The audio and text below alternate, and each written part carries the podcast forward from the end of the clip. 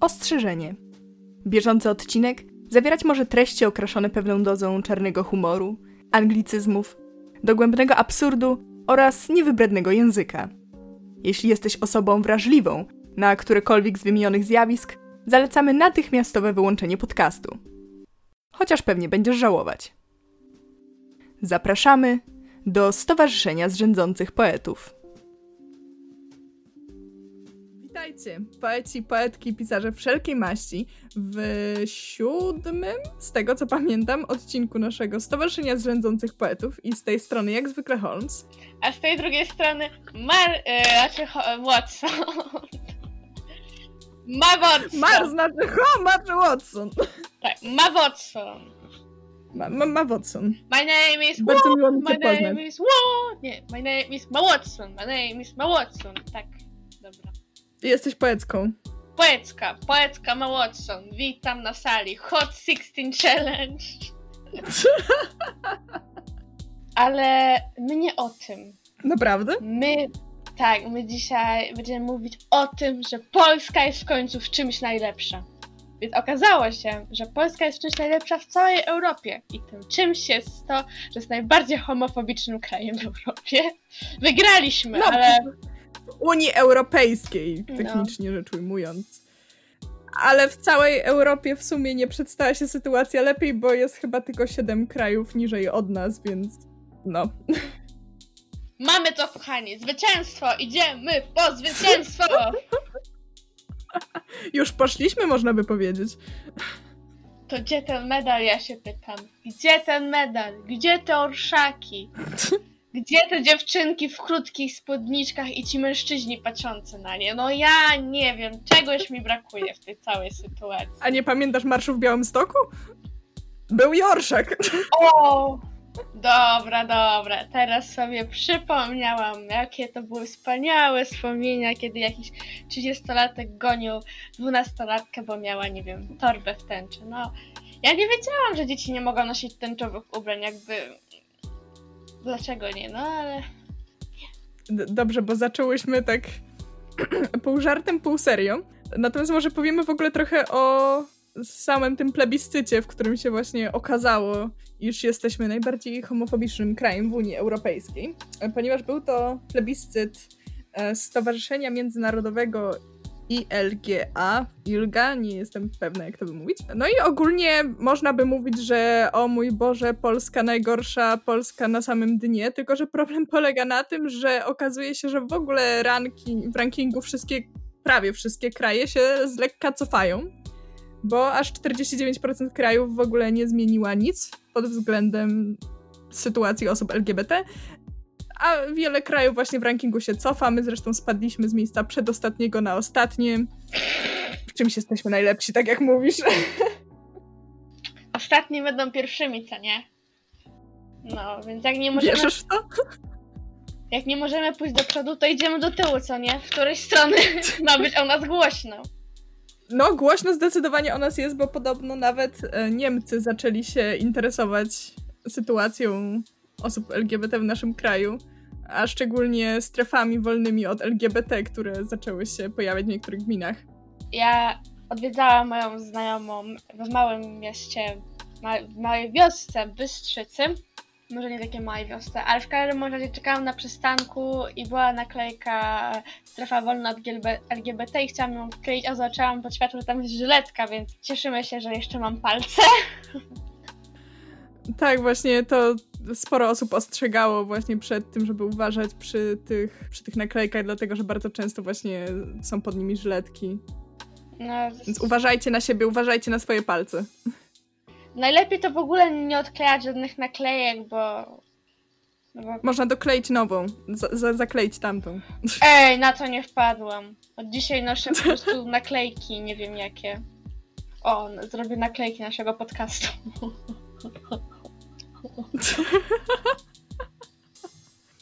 E, No, ogólnie na czym polega ranking? Każdy kraj może zdobyć w nim od 0 do 100%. My mamy aż 16. To i tak jest dużo moim zdaniem. I ogólnie te oceny są e, pokazywane w sześciu kategoriach, mianowicie równość i zakaz dyskryminacji, rodzina, przestępstwa z nienawiści oraz mowa nienawiści, wolności obywatelskie, uzgadnianie płci i integralność cielesna i prawo do azylu. I ogólnie myślę, że bardziej ciekawe niż sam plebiscyt i sam fakt, że zostaliśmy tak, a nie inaczej zakwalifikowani, są znacznie ciekawsze reakcje ludzi na tą informację, ponieważ są one dość mocno skrajne. Z jednej strony mamy oczywiście osoby, które są oburzone tym faktem, a z drugiej strony mamy ludzi, którzy teraz skandują nie tęczowa, nie czerwona, tylko Polska Narodowa.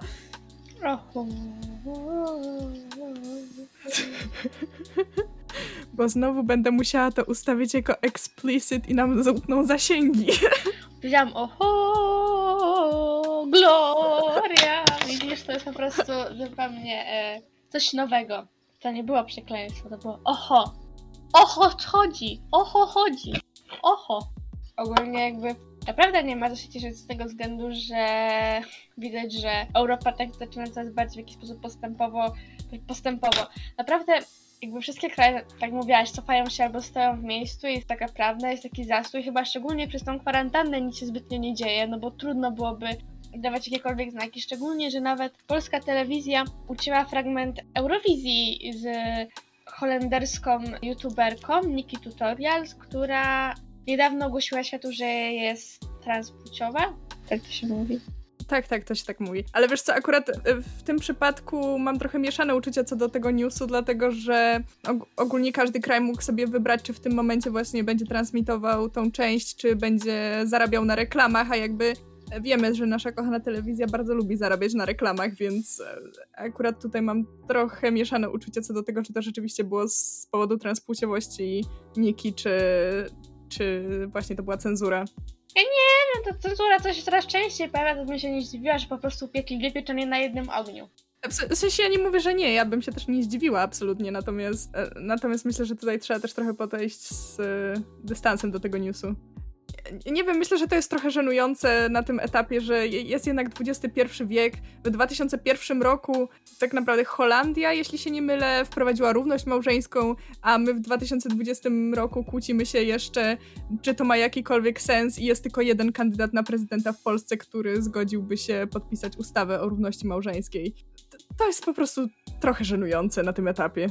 Szczególnie, że Polska miała jakąś w taki sposób tendencję na początku do takiego starowania się, przekierowania się w stronę zachodu.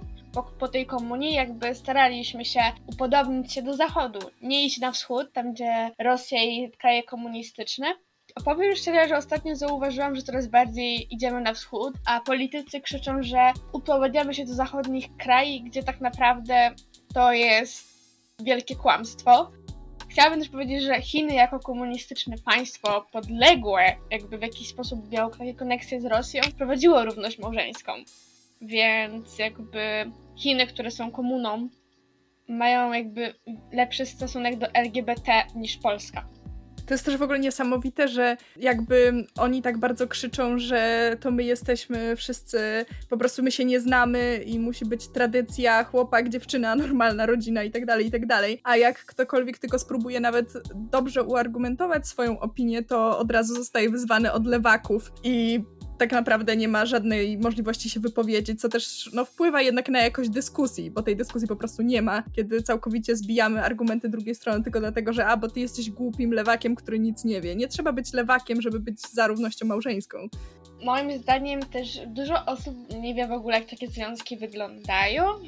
Telewizja i ten taki żargon, że w ogóle, jak to się mówią, ideologia LGBT tak, ideologia LGBT. Że to się dopiero teraz pojawiło. Mnie chyba najbardziej boli, że mówią, że dopiero teraz się pojawiło, jak nawet, no umówmy się, to było zawsze i były ku temu różne pobudki w różnych epokach, jakieś sygnały, które po prostu nie były ujawniane w takim szerszym pojęciu, ale po prostu są na przykład Interesując się pewien czas historią, dowiedziałam się, że w Instytucie Historii chyba są listy Lenina do jego kochanka.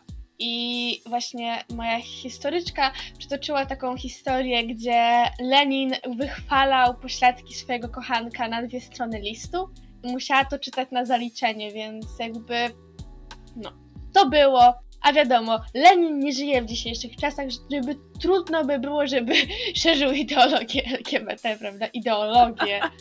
Ale to jest świeże, to jest świeżuteńkie. I to się dopiero teraz pojawiło, gdy jest moda. No po prostu wszyscy się obudzili i powiedzieli, ej, chcę być gejem. Dobra, brachu. Dobra, sus. Czemu nie? Czemu nie? Moim zdaniem to jest tak, to jest bardzo błędne założenie, jakby ludzie nie wiedzą naprawdę, kim są ci ludzie. Naprawdę no, niczym się nie różnią, tak? Nawet nie można by ich podzielić na kategorie inni ludzie, bo nie ma innych ludzi. Jesteśmy jakby tylko wszyscy my jako jedno społeczeństwo i nie powinniśmy się dzielić na takie grupy. Ani na osoby heteroseksualne, czy biseksualne, czy homoseksualne. Jakby wszyscy jesteśmy jednym społeczeństwem i nie powinno się dzielić nas, tak? Więc takie dzielenie się na my i wy też jest moim zdaniem złe.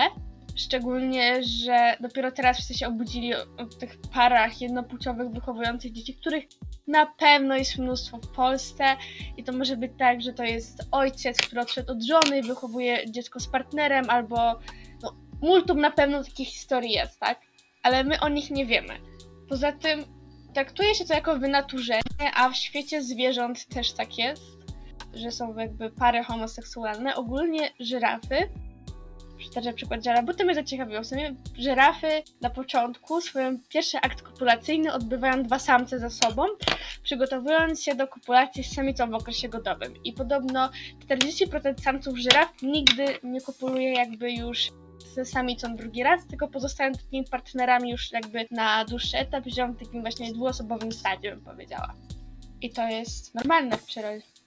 I jakby my, myślę, że dużym problemem jest właśnie to, że to jest bardzo pomijane w różnych dziedzinach, na przykład właśnie w biologii, w historii, w literaturze i tak.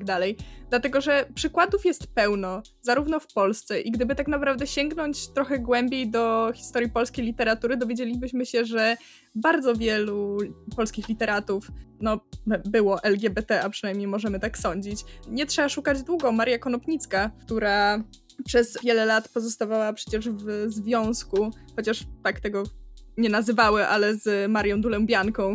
I o, o, o tym się nie mówi.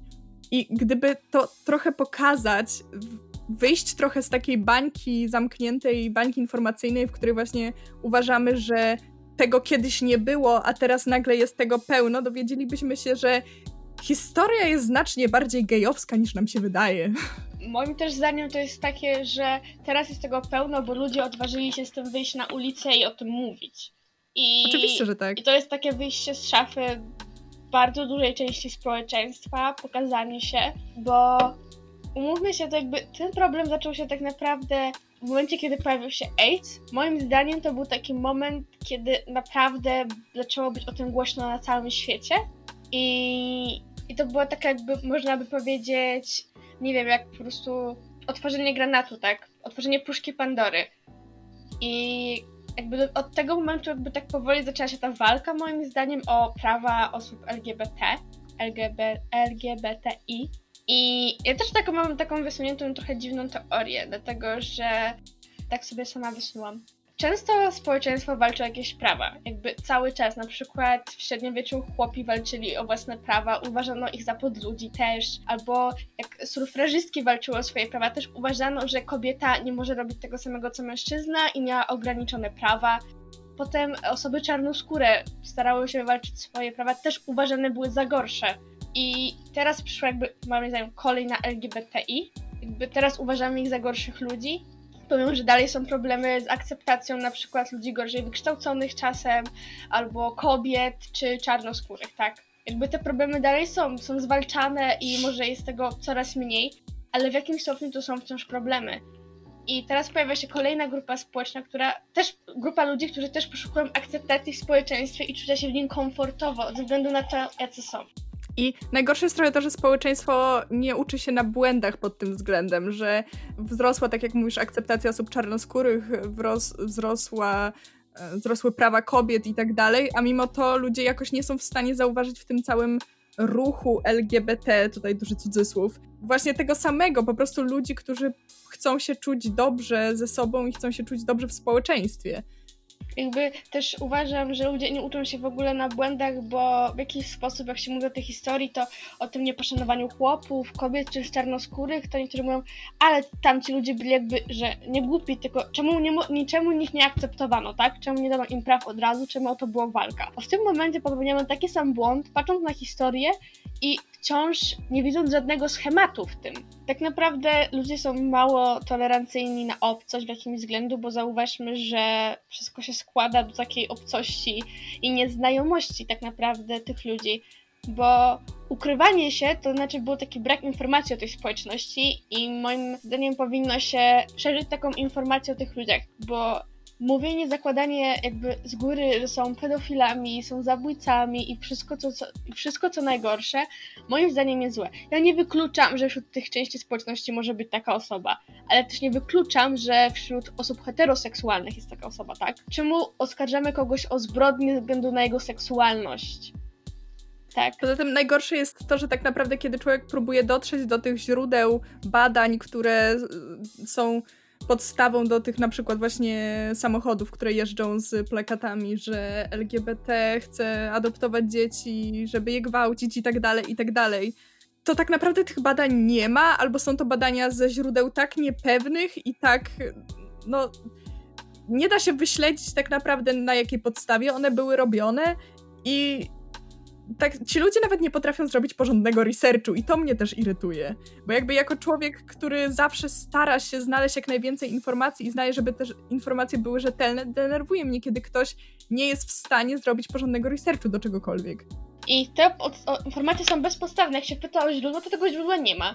Tak samo jakbym ja stwierdziła, osoby z czarnymi włosami, to one są BDMS. Jak spotkasz czarnowłosą, to ty lepiej ze mnie idź do łóżka. Albo z nim, co nie? I uciekaj. jakby, uciekaj, uciekaj.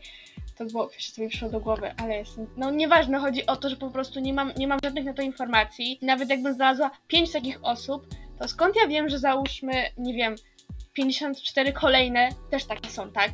Nie ma żadnej skali badań. Gdyby były badania, to bym uwierzyła, ale takich nie ma. Poza tym, skąd mamy pewność, że grupa osób, które potwierdzają, że tak jest, będzie prowadziła rzetelne badania? Moim zdaniem, tak takie rzeczy powinna prowadzić osoba, która jest obiektywna i jest neutralna w tej sprawie. Trudno być neutralnym w tej sprawie, bo to jest naprawdę walka o prawa człowieka, więc do prawa jednostki, ale jednak tak powinno być zrobione i moim zdaniem naprawdę to, że ktoś się nie ujawni, nie znaczy, że jakby nie jest tą osobą, tak? To jest trochę życie w strachu i ujawnianie się i mówienie jakichś rzeczy osobistych do takich nieznajomych osób, bo potem możesz zostać zlinczowany za to jakby może się okazać, że poznasz kogoś w pracy, w środowisku pracy. Też takie osoby mogą czuć się niekomfortowo, bo mogą być nie mobbingowane, tylko no takie źle traktowane.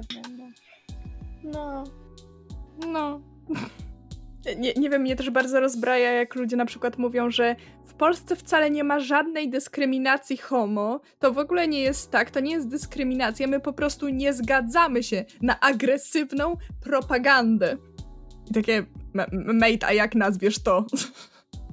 Znaczy, tak, ja na pewno wiem, że w TV był pokazywany zapętlenie jeden materiał osoby z Marszu Równości, które mówi, że stare baby, stare machery powinny jakby umrzeć, aby w końcu można nie, nie było głosowania na PiS i powinno, i powinno jakby powinny wymrzeć. Moim zdaniem to jest złe, jakby umówmy się, jakby jeżeli dwie grupy nie powinny na siebie naskakiwać, tak? Moim zdaniem powinna być tolerancja dwóch osób i starać się im przekazać swój punkt widzenia i dojść do jakiegoś kompromisu bez po prostu bezpodstawnych takich bijatyk słownych, które tak naprawdę są zagłuszane z tej drugiej strony, tak?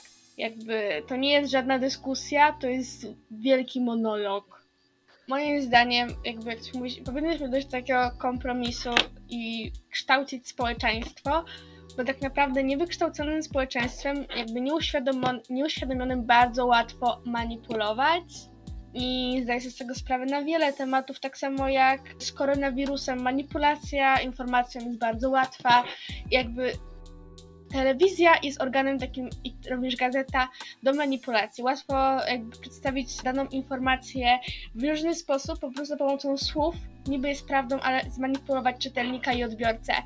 Więc myślę, że tak samo jest z informacjami o społeczności LGBT i powinniśmy po prostu tak naprawdę nauczyć się akceptować drugiego człowieka i podchodzić do niego z takim naprawdę bez żadnej takiej agresji.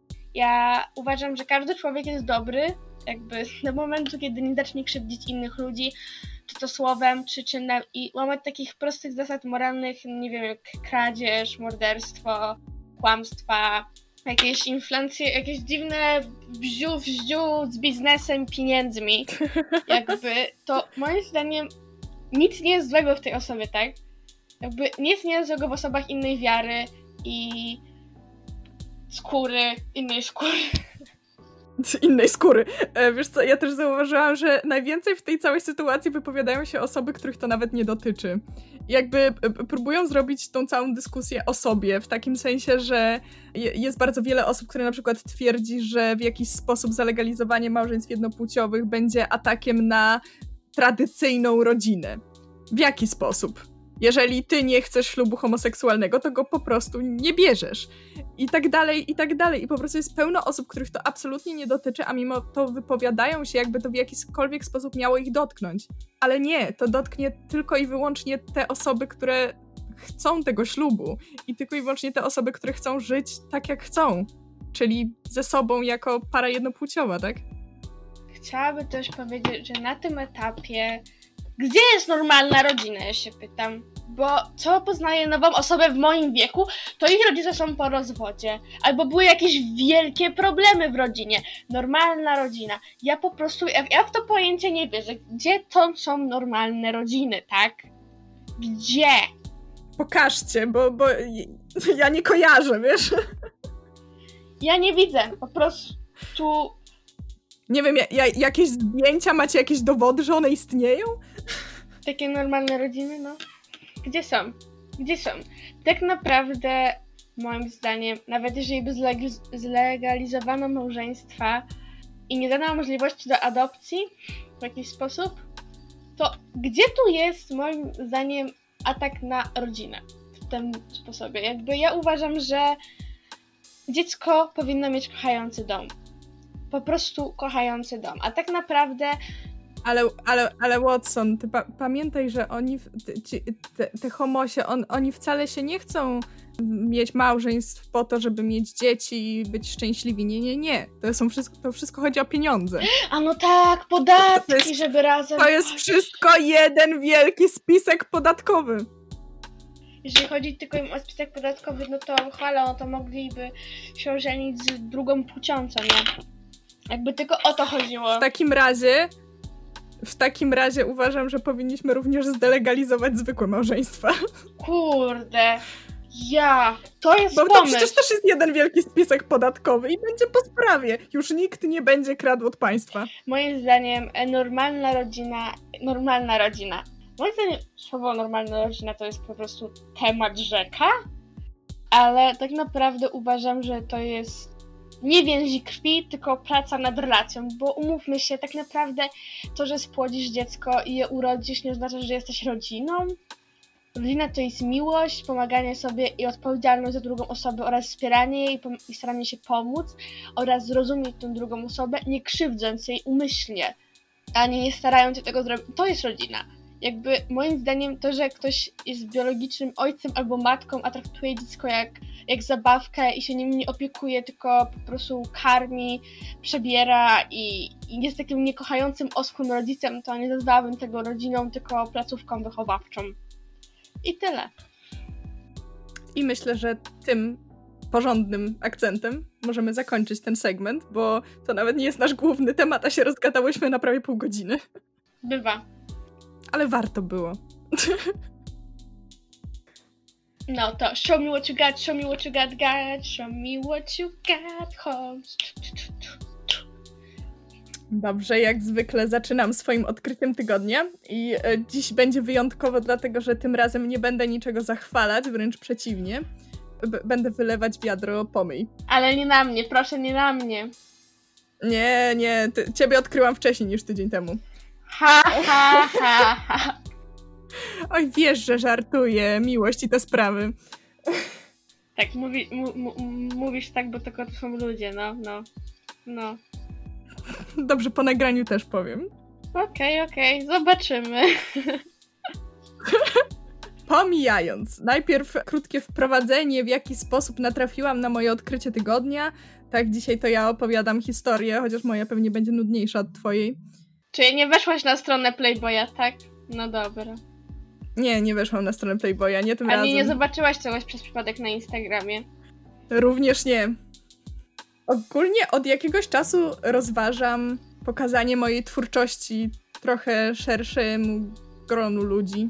Trochę mnie do tego zmotywował poprzedni nasz specjalny odcinek, ale też nie tylko to ale jestem osobą, która, tak jak mówiłam, potrzebuje dużo researchu. Ja zresztą jestem osobą, która jest bardzo paranoidalna, jeśli chodzi o prawa autorskie i tak dalej. Jakby ja uważam, że połowa tego, co piszę, to są totalne wypociny i pomyje, ale z drugiej strony, jakby mi ktoś to ukradł, to, bym to by mi było przykro. E, no i tym sposobem e, przemierzałam meandry internetu, szukając e, różnych platform, na których można się podzielić swoją twórczością, zobaczyć, gdzie z czym to się je, jak to wygląda z prawami autorskimi, etc., etc. Tym sposobem trafiłam na Wattpada.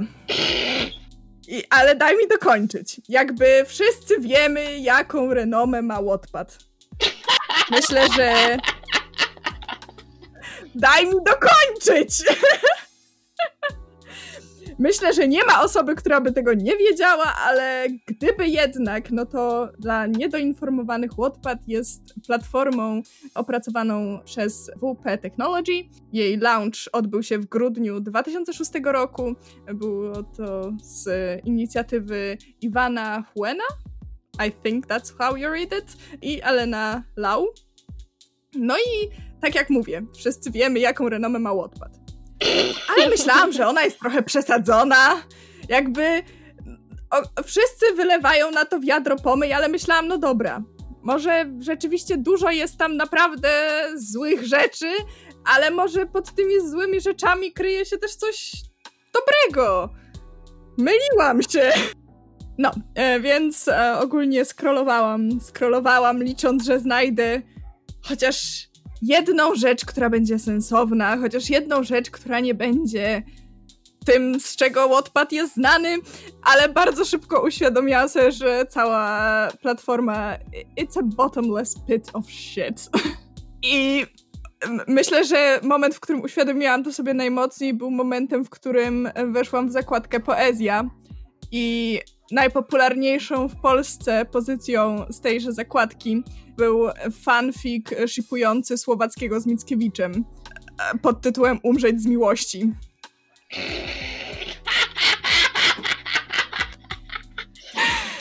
Co, co moje oczy ujrzały i dlaczego krwawią, jakby... ja naprawdę rozumiem pisanie fanfiction w takim sensie, że myślę, że to jest fajny sposób na interakcję fanów z autorem i myślę, że jest wiele fanfiction, który naprawdę dodaje coś dobrego do historii, a, ale myślę, że Wattpad nie jest dobrym miejscem, żeby takie fanfiction znaleźć. ja naprawdę nie mam nic przeciwko tej formie pisania, ale myślę, że ta platforma jednak nie do tego miała służyć, kiedy została założona. W sensie ona wciąż jest w jakiś sposób promowana jako platforma dla młodych pisarzy, żeby móc podzielić się ze światem swoim e, kunsztem pisarskim, żeby móc podyskutować na temat własnego pisania. I to jest super zamysł, tylko myślę, że coś po prostu poszło nie tak po drodze. I Wattpad bardzo szybko stał się siedliskiem bardzo dziwnych rzeczy. Musiałam się o tym przekonać na własne oczy, jak widać. Jakby naprawdę myślę, że brakuje trochę na rynku aplikacji, która chciałaby zrobić to, co Wattpad i udałoby się jej to zrobić dobrze, dlatego że no tak jak mówię, robiłam dużo researchu, szukałam właśnie takiego miejsca, gdzie można by się było, można by było znaleźć dużo zapalonych pisarzy, gdzie można by się podzielić trochę swoją twórczością i trochę podyskutować z innymi na temat samego procesu twórczego i tego, jak to wszystko wygląda dla właśnie młodych twórców. I tego bardzo brakuje na polskiej scenie. Jakby jedyne, co chyba znalazłam, co mogłoby w jakiś sposób to rekompensować było e, wstawianie swojej twórczości na forum fantastyki, ale to też nie jest do końca to, o co mi chodzi. I myślę, że gdyby kto, komuś udało się stworzyć taką platformę i w jakiś sposób filtrować te rzeczy, które rzeczywiście są poważnymi próbami pisania, a od osób, które są po prostu takimi typowymi autoreczkami, które piszą taki typowy basic fanfic, który potem jakimś cudem znajduje się na pierwszym miejscu wszelkich list, to myślę, że to by miało naprawdę duży potencjał i myślę, że czegoś takiego trochę brakuje, właśnie takiego miejsca dla młodych pisarzy, gdzie można by się spotkać i podyskutować o tym. Ja też tak uważam, szczególnie, że weszłam na Wattpada e, z tą samą myślą kiedyś i w sumie się e, załamałam. Więc a propos perełeczek z Wattpada, akurat okazało się, że przez przypadek mam takowesz, więc pokażę, przy, przytoczę wam parę fragmentów z Wattpadowych opowiadań. Weź spierdalaj, co ty taki chamski jesteś? Rodzice cię nie kochali czy co? A żebyś wiedziała. O oh shit, nie wiedziałam, sorki. Uważam, że ludzie, że pisarze dzisiejsi powinni się uczyć jakby z tego dialogu, jak wprowadzić interesujące dialogi. Wtedy Jessica krzyknęła: Harry, stój! Nie wiem dlaczego. Harry szepnął wtedy: Stary chuj! Nie wiem czemu i wbił swoje seksowne wargi w moje usta. I po prostu to jest. Wtedy wszedł on, grecki półbóg. Półbóg napisany przez U otwarte dwa razy. Obiekt westchnień tysięcy kobiet, a także i mężczyzn. Wirtuos miotły, nieziemsko-seksowny i przystojny Szrek. Patrzył się na Roxy uwodzicielskim wzrokiem prosto w jej źrenicę, a ona bardzo go pragnęła. Nie, nie wiem, ja myślę, że też Wattpad stał się taką platformą trochę do, która dzieli się tylko i wyłącznie jakimiś tanimi romansidłami. W takim sensie, że w którą kategorię tam nie wejdziesz, to jedyne co jesteś w stanie znaleźć to są właśnie romansidła. I to jeszcze naprawdę dziwne romansidła, bo na przykład chłopak rzucił mnie na kanapie i zaczął rozbierać trzy kropki. Sam się po chwili rozebrał, wyciągnął swojego cztery kropki i wsadził go w moją raz, dwa, trzy, pięć kropek. Jękłam, to nie był mój pierwszy raz ale ten był chyba najlepszy. Moja kanapa wyglądała tak. Nie ma, nie ma żadnego opisu, tylko tak. Prawie z niej spadliśmy. Po chwili moja kobiecość dała się mu i doszłam, a on zrobił to po mnie. No to, po... ja... Naprawdę nie mam nic do e, literatury erotycznej, naprawdę. Ale moim zdaniem mało jest ogólnie osób, które potrafią napisać taki dobry erotyk, znaczy taki, który nie nasadza się na taki prosty, na taką prostą książkę, która której na zasadzie jedyne co jest po prostu jest mega przystojny mężczyzna i jakaś głupia kobieta i przy przyrodach się spotykają i po prostu no seks goni seks. Dzieje, się. się.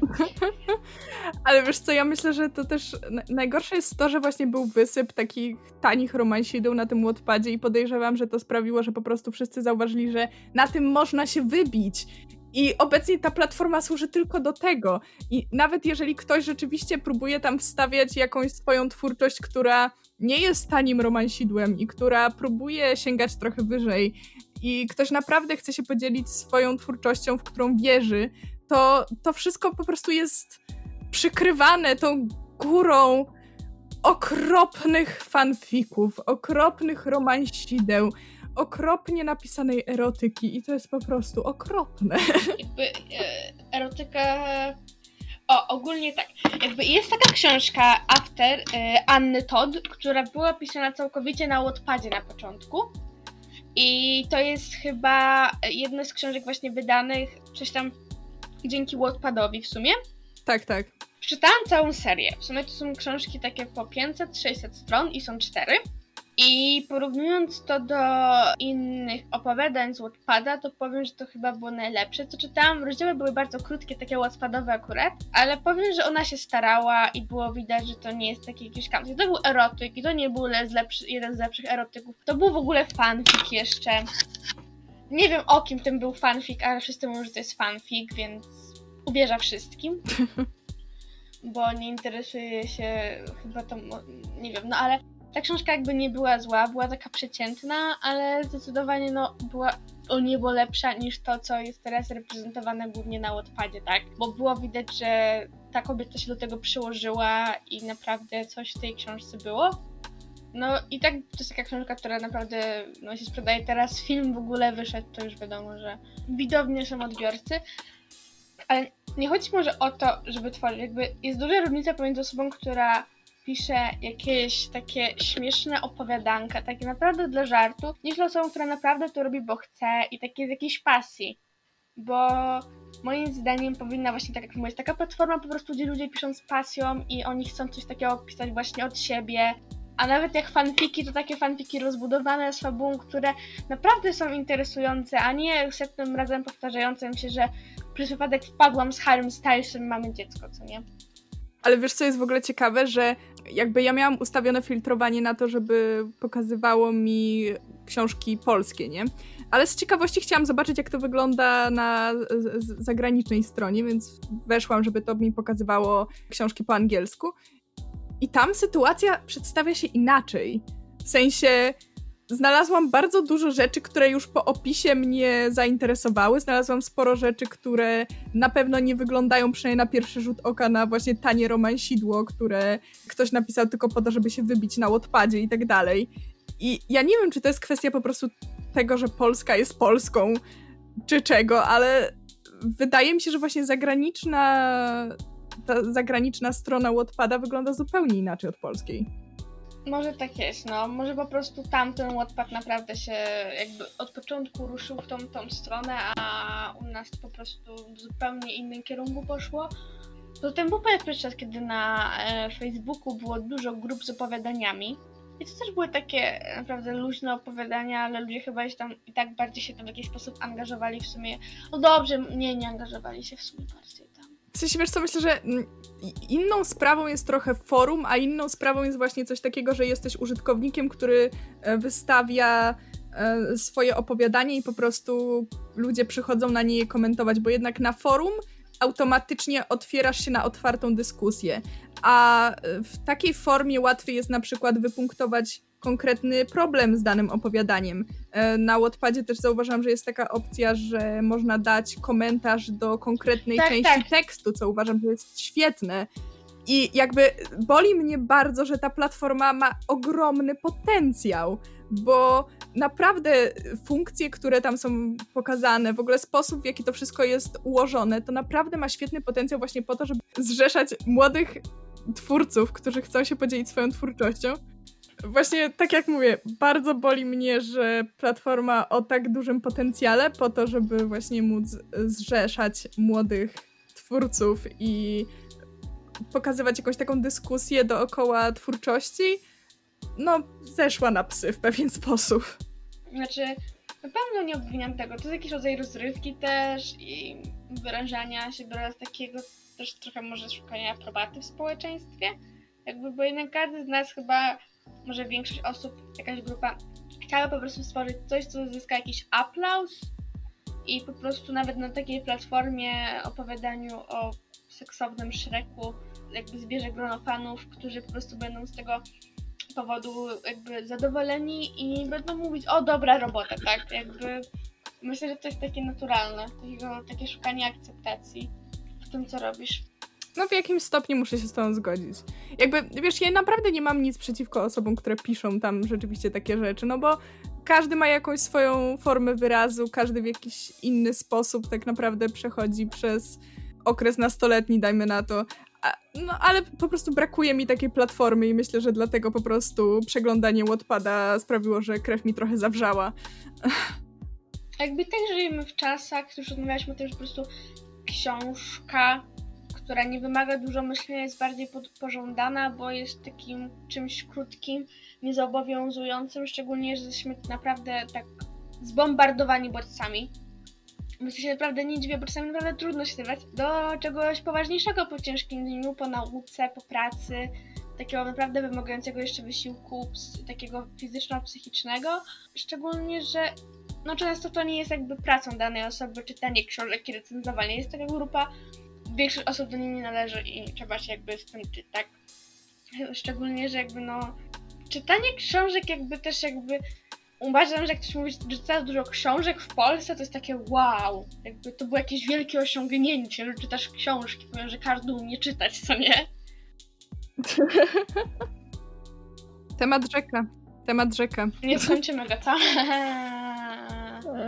Odcinek 5,5 godziny. W sumie możemy któregoś dnia się wypowiedzieć na dłuższą metę na, na, na ten temat. Mhm. To co? Lecimy z moim odkryciem tygodnia? Owszem. Powiedz mi, jaka to kategoria? Najpierw jaka to kategoria? Zgadnij. Czyżby muzyka? Nie.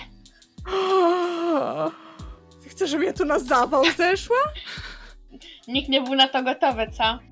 Nie, ja najmniej. No, ja wiem, przykre, przykre e, zaskoczenie.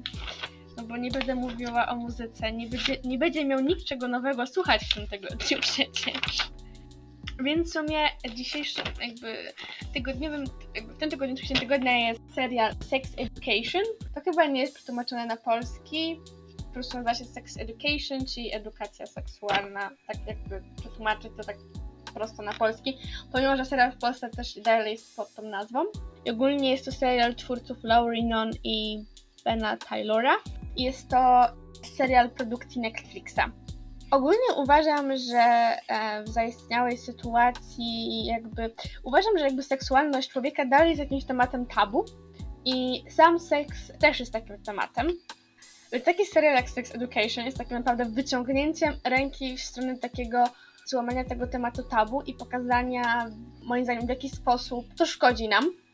Szczególnie, że e, w dzisiejszym społeczeństwie jest taki problem, że jakby szyb, może, nie, może nie odkrywamy swojej seksualności szybciej, bo tak naprawdę tak się wydaje ludziom, ale jednak od początku jakby było tak, że mężczyzna miał młodszą kobietę od średniowiecza i dalej idąc, więc w sumie tam już 15-latka rodziła dzieci, więc czemu mówimy, że jak ktoś ma 16 lat i uprawia seks, to jest za wcześnie, co nie? Prostu idziemy do przodu i cywilizacja się niby rozwija. Ale dalej to jest temat tabu dla takiej młodej osoby i tak naprawdę nie ma do kogo pójść. Tak, bo z kim porozmawiasz o swojej seksualności? nie każdy też ma takiego wspierającego rodzica, a w obecnej sytuacji no trudno 16-latce jakby zapłacić sobie za seksuologa. Nawet w ogóle który 16-latek będzie szedł do seksuologa, co nie? Więc o czym jest serial? Tak w skrócie, to nastoletni prawiczek Otis jakby stara się naśladować swoją mamę, która jest seksuologiem i otwiera taką jakby praktykę w szkole, gdzie daje rady ludziom, na, jakby swoim rówieśnikom rady na temat takiej seksu i to się dzieje wszystko w liceum. I tam jakby stworzył taki biznes z swoją znajomą, gdzie oni po prostu zbierają pieniądze za takie rady. Maeve jest takim marketingowcem, a Otis po prostu takim młodym seksuologiem. Czego on się biedny nie nauczył, słuchając swojej mamy w gabinecie. Jakby.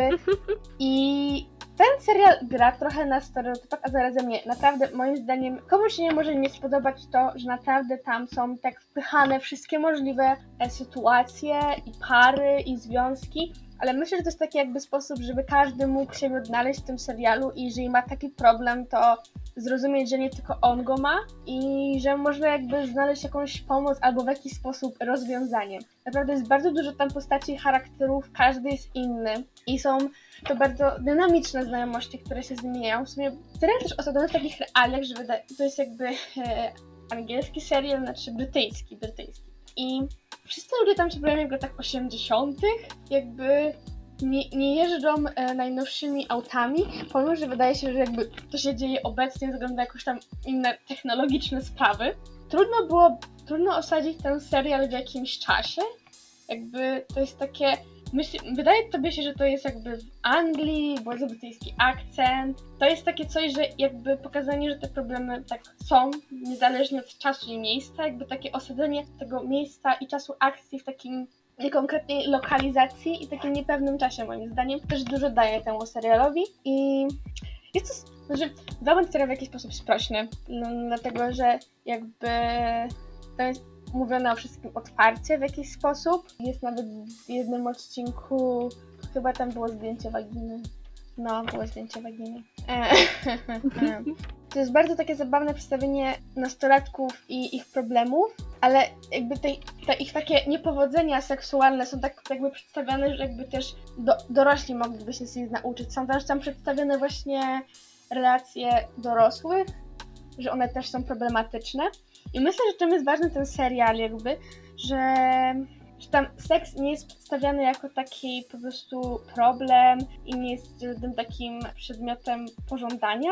To jest takie podniecające i tylko dlatego się robi, tylko jako tako, taki aspekt zdrowotny, po prostu rozbudowany w taki sposób, taki, nie wiem, prądu seksualności. Naprawdę tak nazwałam. Brzmiało tak pisowsko. Tak, naprawdę to tak nazwałam. Prąd seksualności przypływa przez twoje ciało.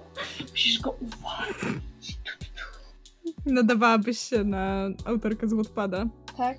Prąd seksualności przepływał ode mnie, nie od Harego w stronę mnie. Czułam, jak do mnie podchodzi. Jak mnie łapie mocno i rzuca na kanapę, wyciąga swoje pijem, kropeczka, kropeczka, kropeczka i wsada w moje kropeczka, kropeczka, kropeczka i BUM! No, dobra, mam, mam potencjał, dobra, mam potencjał.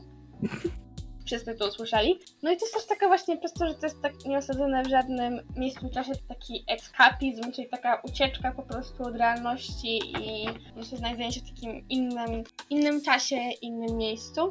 I w sumie bardzo polecam ten serial. Ma tylko dwa sezony po 8 odcinków, tak do 40 minut, więc w sumie to jest krótko. Podoba mi się to, że ten serial odniósł jakby jakiś taki sukces i ludziom się podobał, a jednak Netflix nie postanowił, załóżmy, zrobić drugiego sezonu dłuższego.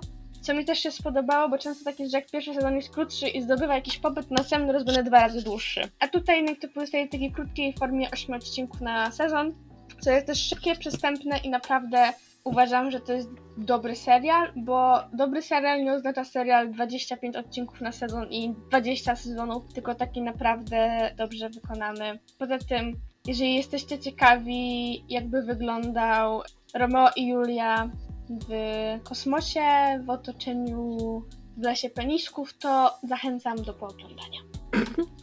To było bardzo ciekawe zakończenie tego wywodu. No ja nie wiem jak ty, ale Szekspir w lesie penisków, ja, ja, ja tego tego oczekuję od życia. Masz ciekawe marzenie. To jest pełni. Dobrze, czy to oznacza, że możemy przejść do naszego głównego tematu dzisiaj? Jeżeli ktoś jeszcze z nami został, to tak. Cudownie. Więc um, czy zechciałabyś powiedzieć, o czym dzisiaj będziemy mówić? O, znowu ja. No niech już ci będzie. Więc o czym będziemy mówić? Będziemy mówić o tym, że trawa jest zielona, niebo jest niebieskie, a sztuka jest popularyzowana i stała się obiektem marketingu. Dokładnie. Sztuka sztuka, sztuka. Pięć obrazów na krzyż. Pięć obrazów na krzyż y, i tyle. No i wiszta wio, podbijajmy świat. Ogólnie taką rzeczą, którą, o której chciałabym wspomnieć, myślę, na początku jest to, jak negatywny wpływ na współczesnych artystów ma właśnie takie komercjalizowanie sztuki. Dlatego, że właśnie przez to, że jesteśmy tak przyzwyczajeni do widzenia tych dzieł wielkich artystów na koszulkach, na bluzach, na kubkach, na długopisach czy czymkolwiek innym, sprawia, że ludzie trochę tracą taki szacunek do sztuki samej w sobie, do artysty i w pewien sposób, jakby ogólnie niedawno była taka sytuacja, um, chwilę, bo muszę e, znaleźć, jak on się dokładnie nazywa.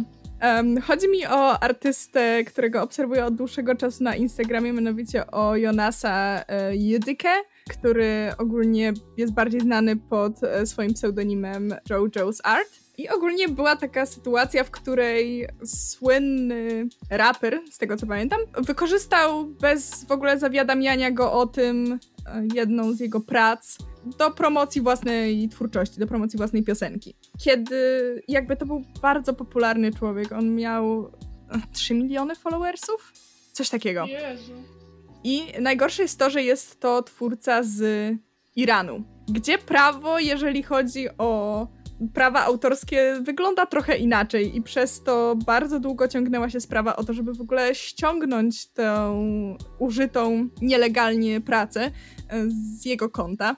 I to w ogóle nie jest pierwszy raz, kiedy została nielegalnie użyta jakaś jego praca właśnie przez kogoś. I myślę, że to właśnie pokazuje trochę, jak straciliśmy w dużej mierze szacunek do artysty jako człowieka, który też musi jednak zarabiać w jakiś sposób na chleb i bardzo często jego sztuka jest właśnie jego sposobem na utrzymanie się.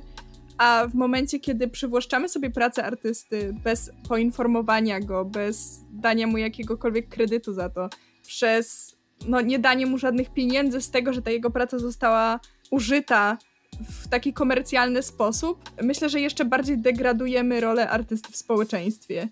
To jest takie jakby, jak ktoś mówi, że idzie na ASP albo na jakiś taki twórczy kierunek, to często jest tak bardzo traktowany, no po prostu tak, mógłbyś to zrobić tak czy siak, jakby nie jest to traktowane jako coś, co wymaga w jakiś sposób wysiłku, pracy i w jakiś sposób predyspozycji. Jakby nie każdy może zostać artystą i nie każdy może zostać jakby ogólnie malarzem, pisarzem, rzeźbiarzem i wszystko inne na M. Ale też wiesz, to jest taka kwestia, kiedy ludzie widzą tylko talent i tutaj duży cudzysłów, dlatego że talent to nie jest wszystko. Ktoś może mieć jakąś predyspozycję do danego rodzaju sztuki, oczywiście, ale talent nie nazwałabym tego w ten sposób, bo oprócz talentu potrzebne są lata pracy włożone w szlifowanie swoich umiejętności, w poprawianie ich, naprawianie błędów, uczenie się na własnych błędach.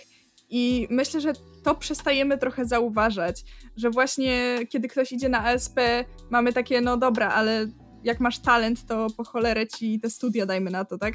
A prawda jest taka, że każdą umiejętność, szczególnie umiejętność artystyczną, trzeba szlifować. No proszę cię, przecież początkowe prace Van Gogha albo Picassa to są takie mech, że ja nie mogę po prostu, że i tak wydawało dużo pracy, ale one nie były niczym specjalnym. Widać było, jak oni dużo pracy włożyli, aby osiągnąć to, co osiągnęli. Jakby Van Gogh za życia tego nie osiągnął, tak? Picasso to swoją drogą. Ogólnie uważam też, że jakby sztuka, sztuka, która jest teraz propagowana w formie tak naprawdę wiele osób nawet nie wie o co chodzi. Jakby kupując taką pluskę, jakby w ogóle nie reprezentuje artysty, moim zdaniem. To jest takie, często osoba nawet nie wie jaki to jest obraz, albo jest to wykorzystywane w formie memu, co uważam, że to też nie jest jakby fajne. Nie wiem, to jest takie bazowanie, jakby zbieranie pieniędzy na martwym artyście i robienie na tym czegoś jeszcze swojego, w większości przypadków. I to jeszcze po prostu jest parę obrazy na krzyż. Jakby... Wiesz co, ja też myślę, że mnie bardzo irytuje to takie podejście, że artystów, którzy żyją teraz i teraz tworzą, jakby musisz e, wpisać w opisie, na przykład jeżeli szerujesz ich sztukę, musisz wpisać, kto jest autorem. Dlaczego nie musisz robić tego samego z artystami, którzy od wielu lat już nie żyją? To wciąż artyści, którzy wciąż powinni być rozpoznawani za swoją pracę.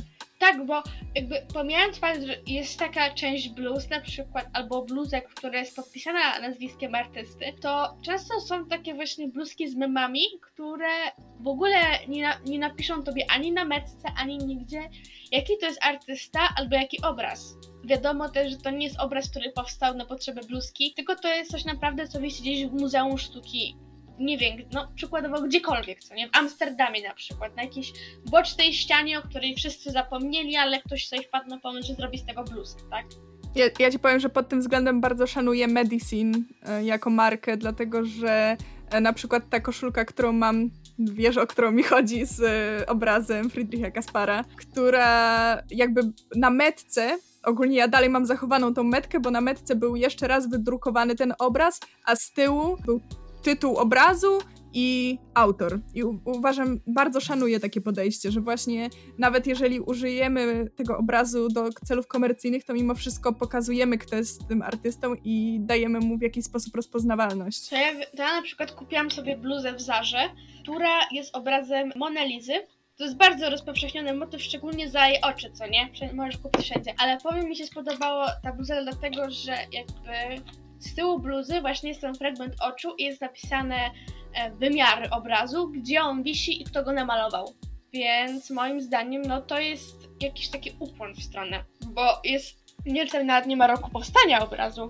Rzadko patrzę na tą bluzę, co nie, ale właśnie, że wisi w i, i jego wymiary i że Leonardo da Vinci, więc i na metce też tak było, więc to tak moim zdaniem to powinno być robione, prawda? A teraz bardzo jest rozpowszechniony pocałunek Clint'a i dużo osób go tak naprawdę nosi, jak i również tatuuje. Byłabym hipokrytą, gdybym powiedziała, że nie mam wytatuowanego Clint'a. Ale nie ten obraz. Nie, mam portret Adele Bochbauer w sumie, więc mam też z nim bluzkę w sumie. I chyba powiem ci, na nim też był, na tej metce też był opis. To było z Mojito. Ale jakby w większości przypadków mi się właśnie nie podoba takie komercyzowanie sztuki. Ja na przykład wiem, że ja się interesuję Clintem i na przykład wiem, że jak ja to, coś kupuję, to nie dlatego, że jest ładne, tylko dlatego, że wiem i znam dany obraz. I w większości przypadków nawet znam historię za nim idącą. Sumie jakby ktoś mnie spytał, to bym powiedziała, więc w sumie... Ale wiesz co, ja też myślę, że jakby ja rozumiem też osoby, które kupują na przykład takie ubrania tylko dlatego, że im się podobają i na przykład nawet nie są świadome, że to jest jakieś dzieło sztuki i tak dalej. Ale myślę, że to właśnie należy do tych wielkich firm, które używają tej sztuki na swoich produktach, żeby jednak pokazać trochę tej sztuki i pokazać tych autorów i jednak zwrócić tym autorom trochę tą ich sztukę. No, w sensie moim zdaniem, jak już tak może, to może naprawdę fajnie uświadomić społeczeństwo na temat artysty i obrazów, nawet po prostu pisząc, czyje to jest, albo na meskach jakieś takie krótkie informacje pisać, bo to naprawdę w jakiś sposób pomoże. Jakby teraz naprawdę stała się moda tak naprawdę na sztukę. Nie wiem, to trudno być modą, ale jakby mało osób w sumie jakby tak interesuje się sztuką na dłuższą metę, moim zdaniem. To jest po prostu znanie Van Gogha i Klinta i kojarzę, że był ktoś taki, to się zainteresuje, nie? No ale to są właśnie tacy sztampo, sztampowi. Są po prostu parę bardzo znanych artystów, którzy po prostu są przedstawieni na koszulkach. W sumie na przykład, no, więc po prostu moim zdaniem jakby ciągle krąży to wokół tego samego. Ja rozumiem, gdyby były przedstawiane różne obrazy. Clint'a e, czy Van Gogha, ale to się kręci wokół ciągle tego samego. Jakby są dwa obrazy i w sumie w większości to jest pocałunek. Nic poza tym, tak? Więc to jest w sumie bolesne. W sensie, jakby bardzo często ten najbardziej popularny obraz wcale nie jest najbardziej imponującym obrazem. I zagłębiając się trochę bardziej w historię twórczości danego artysty, można znaleźć wiele naprawdę znacznie bardziej interesujących dzieł, jeśli chodzi o to, kiedy powstały, jak powstały, dlaczego powstały w taki, a nie inny sposób, a nawet tego, jak wyglądają. I to wcale nie trzeba zatrzymywać się na tym najpopularniejszym obrazie, a właśnie przez to, że komercjalizujemy tylko te najpopularniejsze, no to tylko te będą rozpoznawane i to jest oczywiste. No wiesz jak jest z komercją. Komercja polega na tym, że po prostu coś się dobrze sprzedaje, to będzie robione, tak? To jest, na tym polega. Myślę, że osoby albo firmy, małe firmy, które wyciągają jakby rękę i produkują coś naprawdę fajnego i dobrego i takiego pomysłowego, często są właśnie pomijane z tego względu, że jak już tak coś robią, to w sumie albo po prostu mają małe zasięgi, albo są bardzo, bardzo drogie w sumie, więc jakby w ten sposób przegrywają z tymi wielkimi... W sensie też nie można ich, nie można też ich winić za to, że są drogie, dlatego że zazwyczaj jest to po pierwsze rękodzieło, które no też to się rządzi swoimi prawami, to jest oczywiste, że będzie droższe, a po drugie, no jednak muszą w jakiś sposób zarabiać na siebie, tak. konkurując z tymi wielkimi sieciówkami, nie? Więc bardziej mi chodzi o to, że nawet jak często młoda osoba albo ktoś, kto ma mało pieniędzy, szybciej pójdzie do sieciówki niż do takiej osoby, tak? Jednak no dokładnie. Trudniej jest znaleźć, naprawdę może znaleźć w internecie takie perełki od artystów. Myślę, że się ich naprawdę mało ceni. W sumie taki nawet temat tatuatorów oni też są artystami, oni też często robią własne wzory. Jakiekolwiek by te wzory nie były proste i banalne i na przykład były gener- nie są generyczne przykładowo, tylko są takie naprawdę inne, to kradzież tego jakby typu o zobaczyłem na Pinterestie i sobie zrobić taki sam, no to... Pinterest pod tym względem jest w ogóle kopalnią kradzieży tatuaży. Tak, więc to też jest kradzież wizerunku artysty, tak? Jakby jego pracy ciężkiej w sumie.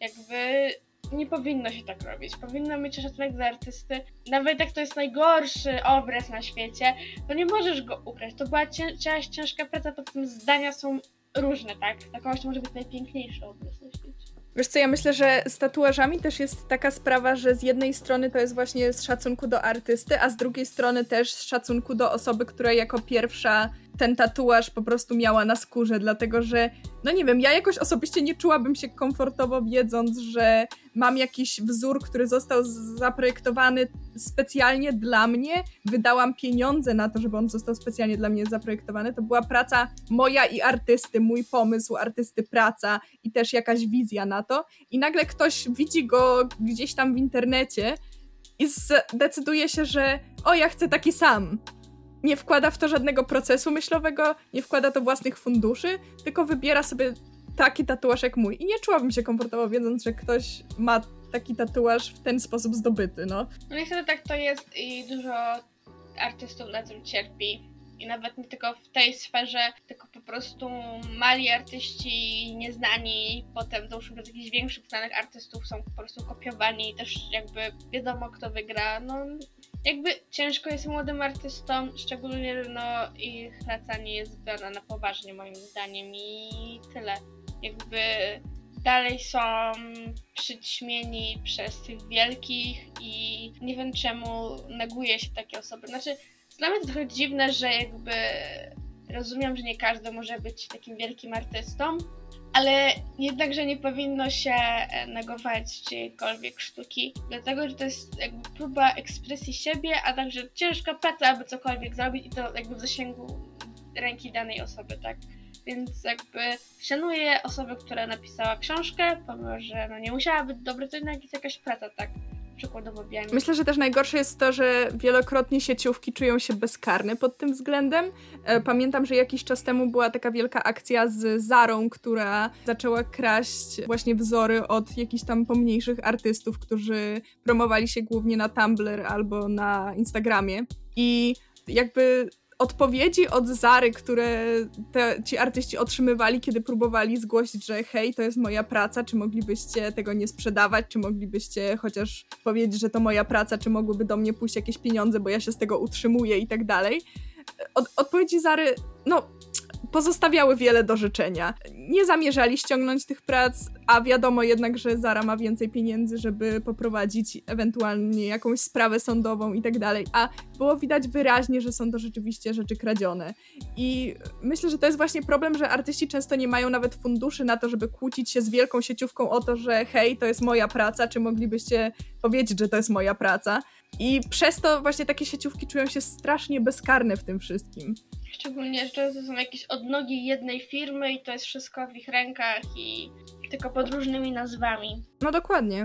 Myślę, że e, zawód artysty nigdy nie będzie w pełni szanowany, dopóki w jakiś sposób nie oddamy artystom ich sztuki i właśnie nie okażemy im trochę szacunku, bo no bądźmy szczerzy, sytuacja, w której sieciówka może sobie po prostu wziąć czyjąś pracę i sprzedawać ją jako coś, co sami wymyślili i tylko oni na tym zarabiać, no jest strasznie.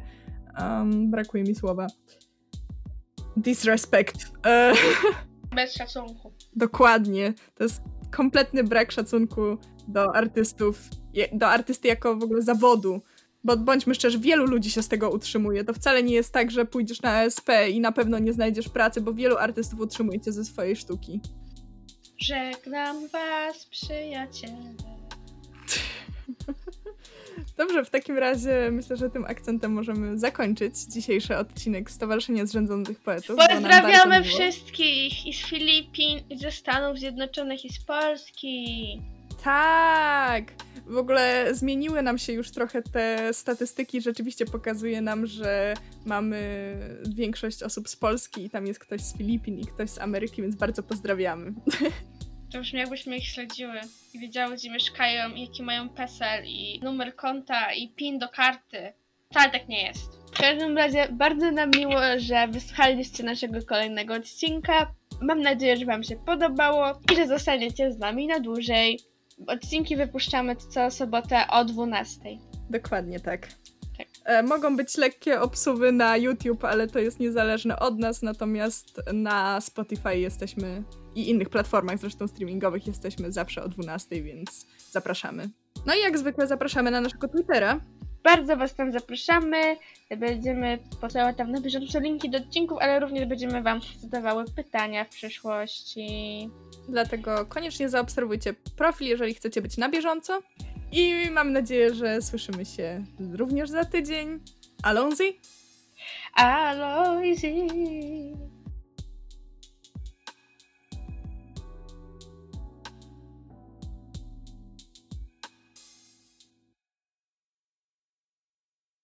Tymczasem poza nagraniem. Miałam ochotę krzyknąć jeszcze raz, jeszcze raz nie pytają cię o imię, kiedy walczą z ostręcieniem mgły. Holmes? Jestem, jestem. Myślę. Zdarza mi się, wiem, szok. Mów coś. Kurde, bo już tyle mówię, że się... mm, Dobra. Eee... Mm, mm, mm, mm, mm, mm. O, ucięło cię. A to nie mnie. A, chuj. O, znowu jesteśmy razem. Znowu razem. Jest... Kurwa, znowu. Co ty masz do bycia razem? Było cię słychać przez taką mini ciutkę. Po to, żeby z, z, zrzes, zrzeszać. Kurwa. Zrzeszać kurwa to chyba im dobrze idzie. Może tą cenzurę będę wstawiała takie pi. O, tak! Mogę, mogę ja? Może to nie będzie cenzura. Przepraszam. O, chuj, ja coś znalazłam. Co? Kurwa, patrz, na Instagramie ci wysłałam. Mam k- Masz kurwa. Dobrze ci się układa, widzę. To też. przednio. A masz, hejterze,